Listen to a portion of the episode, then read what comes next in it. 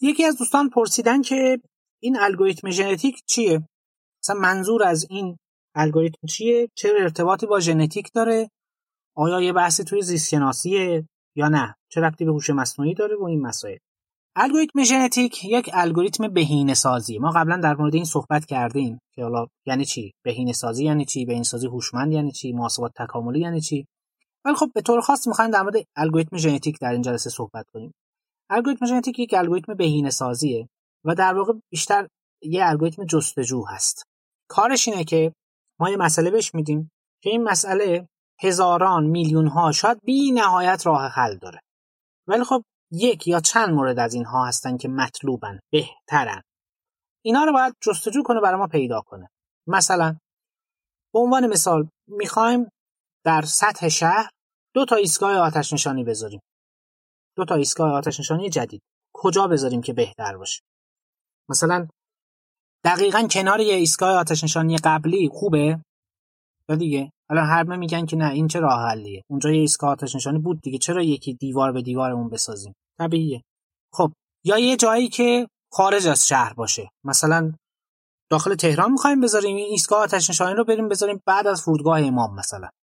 خب اینم درست نیست که ببینید بعضی چیزها رو ما همینجوری ردش می‌کنیم بدون اینکه محاسبه بکنیم. هیچ وقت کاغذ و قلم هیچ کدوم در نیاوردیم اینو محاسبه کنیم چون می‌دونیم این رو. خب اما یه جایی داخل شهر نیاز به محاسبه داره و موضوع پیچیده میشه چالنجینگ میشه.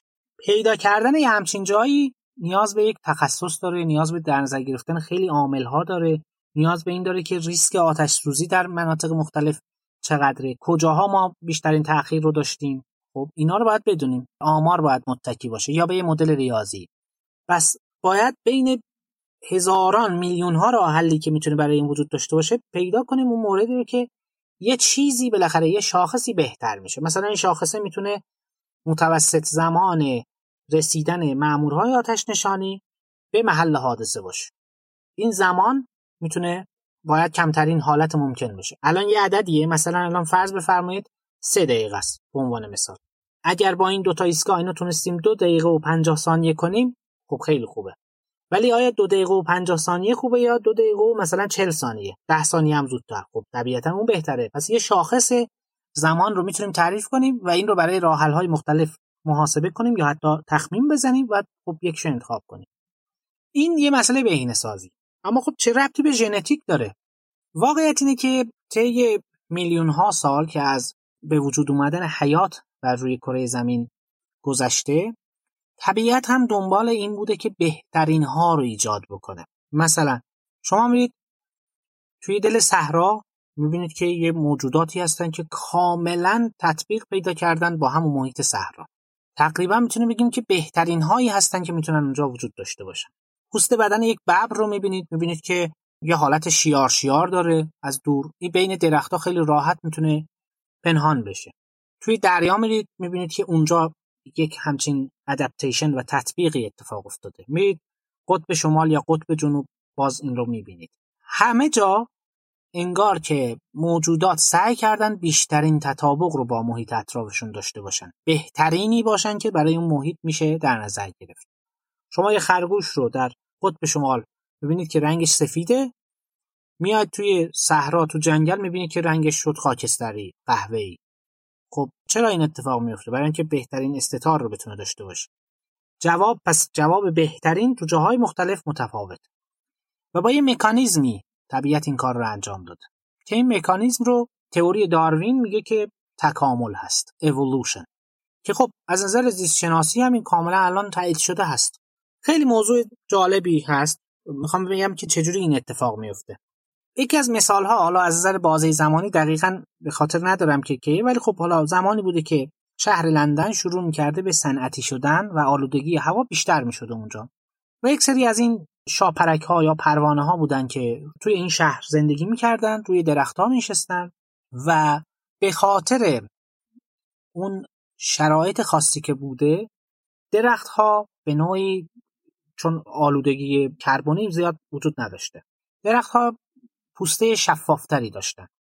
و به همین دلیل اون شاپرک که رنگ شفافتری داشتن روشنتر بودن نسبت به اون شاپرک که رنگ تیره تری داشتن امنیت بیشتری داشتن. یعنی جمعیت شاپرک های تیره تر بالاخره نژاد های مختلف داره کمتر بود. و پرنده ها سر اینا رو می‌دیدن چون میشستن رو درخت کاملا متمایز بودن از اون محیط. اینا رو می‌دیدن و اینا رو شکار می‌کردن میخوردن. اما خب یه ذره زمان میگذره آلودگی کربنی بیشتر میشه. این دوده ها میشینن رو بدنه درخت ها تیره تر میشه همه جا. الان شرایط برعکس میشه. الان چون بدنه درخت تیره تر شده شاپرک های تیره تر کمتر دیده میشن. اتفاقا شاپرک های روشنتر بیشتر دیده میشن و این پرنده ها اینا رو شکار می‌کنن. و برعکس میشه. جمعیت شاپرک های تیره تر بیشتر میشه و برعکس. اونایی که روشنتر بودن کمتر میشه جمعیتشون.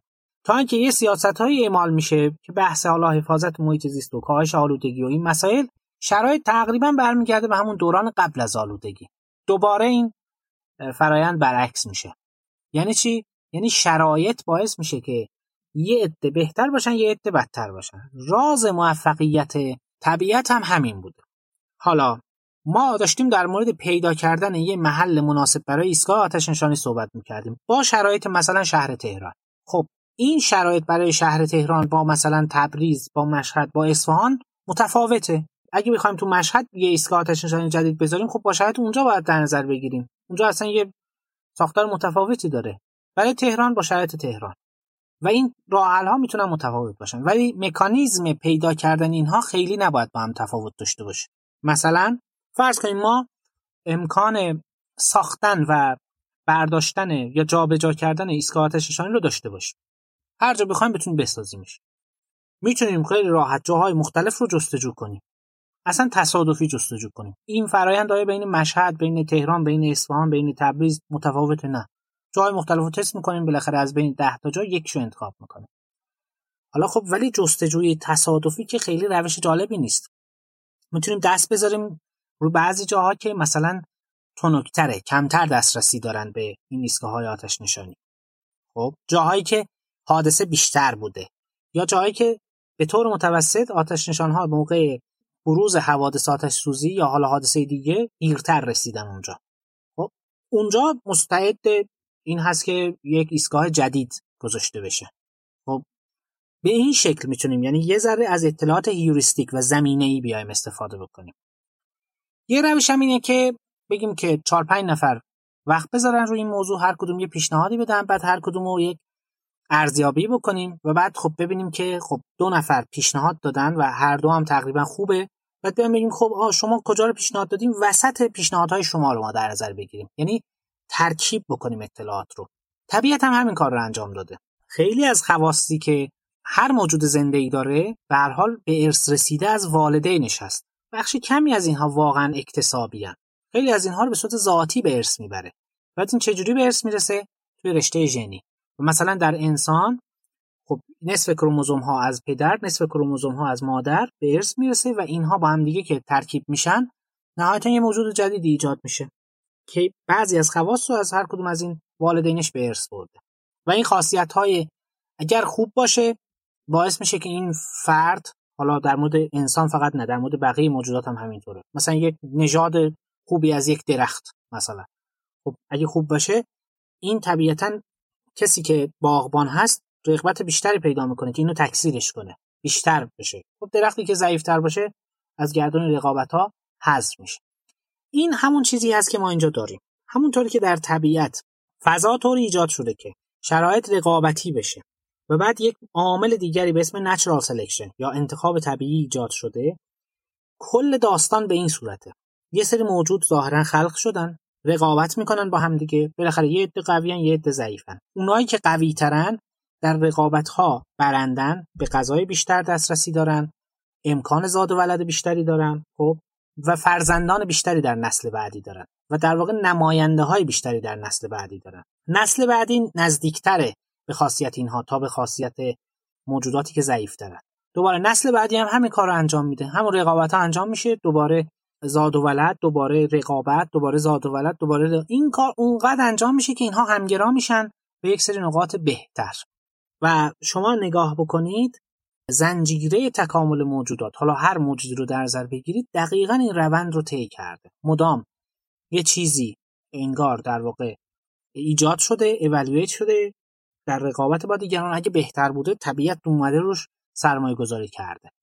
دوباره همون کار انجام شد دوباره همون کار انجام شده و ما رسیدیم به این تنوعی که الان وجود داره.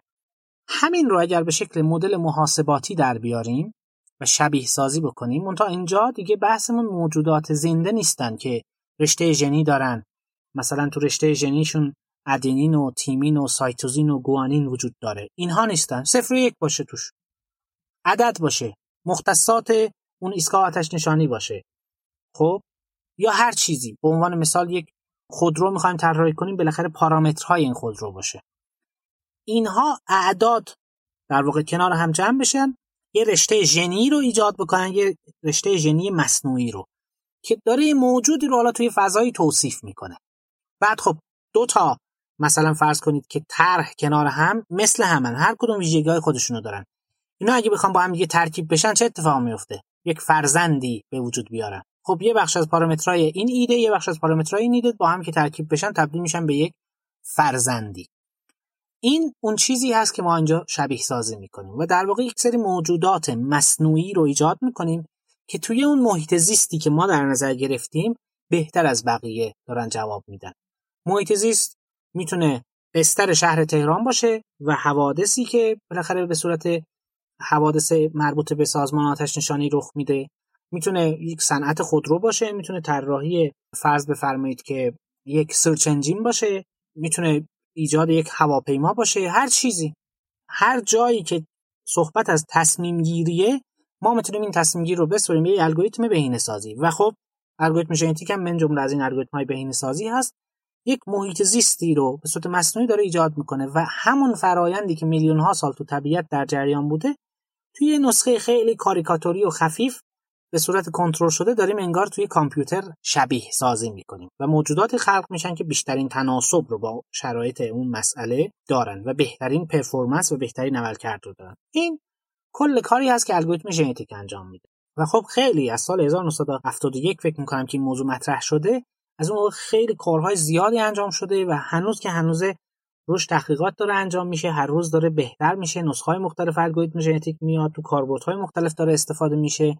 تمام نشده حقیقتش. چون هنوز خیلی مسائل حل نشده ما در حوزه محاسبات تکاملی داریم که یکی از الگوریتماش الگوریتم ژنتیک هست. در حال امیدوارم که این توضیحات کافی بوده باشه. حالا شاید در آینده فرصتی دست داد و دوباره به این موضوع برگشتیم. موفق باشید.